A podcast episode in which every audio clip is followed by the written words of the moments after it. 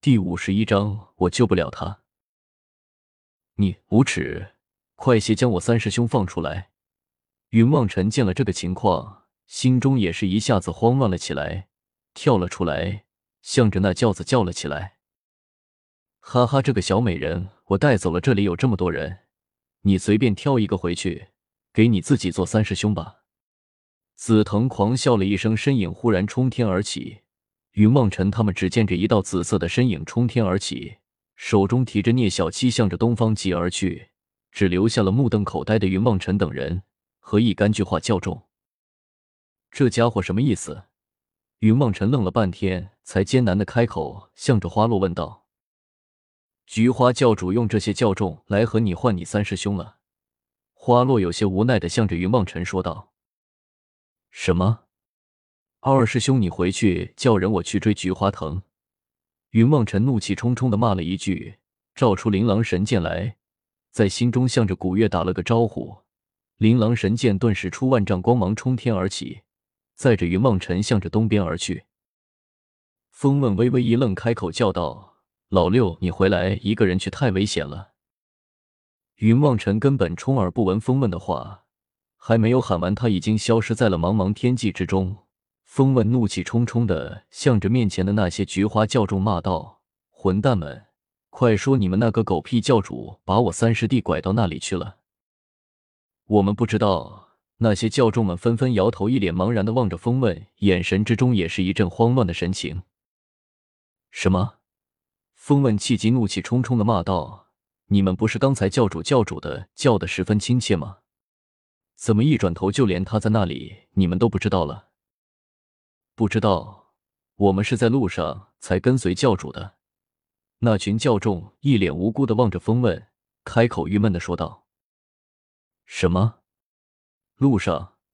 风问几乎就要一头撞死在这些人的面前，一把抓住了一个句话教众，开口怒道：你们当我是傻子？路上碰见的你们就摇旗呐喊，见了他就和见了亲爹似的。你们现在和我说你们是在路上遇见的？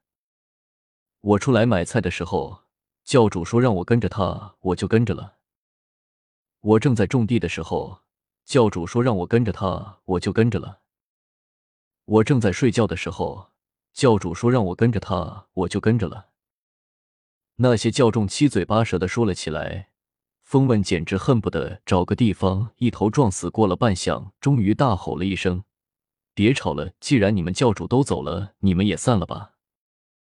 两位，我得回去找救兵了，这边的事情麻烦你们解决一下了。风问向着花开和花落打了个招呼，指了指那边一片混乱的句话教众说道。明白了。花开和花落两个人还望着云望尘追着菊花教主而去的方向，有些迟疑的点点头说道：明白了，不过望尘小兄弟不会有生命危险的。况且花开想了想，终于还是没有说出来，只是说道：你快去吧。那就麻烦了。风问答应了一声，架起飞剑，向着流云宗的方向飞了回去。你说望尘小兄弟会不会有事？花开有些担忧的向着花落问道。不知道，不过教主从不杀人，想来没有生命危险，只是那个叫做聂小七的少年，只怕这一下就要完了。花落也是叹息了一声，看了看面前的菊花教众们，开口道：你们全都给我过来。却说云望尘向着紫藤飞走的方向追了过去，走了没多久便失去了紫藤的踪迹，心中不由得有些焦急了起来，开口向着古月叫道：古月，你知不知道他们去了那里？我怎么能知道？那个老怪物渡太快了，嗖的一下就追不上了。古月的声音也显得有些郁闷了起来，他眼光甚高，看得出来紫藤这个菊花教主法力颇高，搜身法古怪，竟然连他都认不出来和追踪不上。主人，巧合的声音忽然传了出来。什么事？古月的声音显得十分不耐烦，心中正烦躁，听了巧合的叫声，一股子怨气全都泄到了巧合身上，干脆落下了飞剑，将巧合照了出来，摁在地上一顿暴打。打完了才开口道：下回我心烦的时候别叫我。主人，我只是想说，我知道他们向着那个方向跑了。巧合捂着自己被古月已经揍得有些肿的脸，向着古月低声的说道：“什么？你怎么不早说？”古月抬起手来，向着巧合做事，又要动手。巧合连忙哭道：“主人，我是想说来着，可是你没有给我说话的机会啊！”巧合一副苦大仇深的模样，向着古月几乎是哭诉了起来。“我知道了，你怎么知道他们往那里跑了？”古月眼珠一转，向着巧合问道：“那个菊花教主身上带着一种很奇怪的香味，便是魔界的一种奇怪的草，叫做长相思。这教主身上便有着这种味道，我可以闻到。”巧合连忙向着古月说道：“有个宠物不错，竟然能够有这个用途，很好。”古月满意的拍了拍巧合的头顶，向着云望尘说道：“走吧。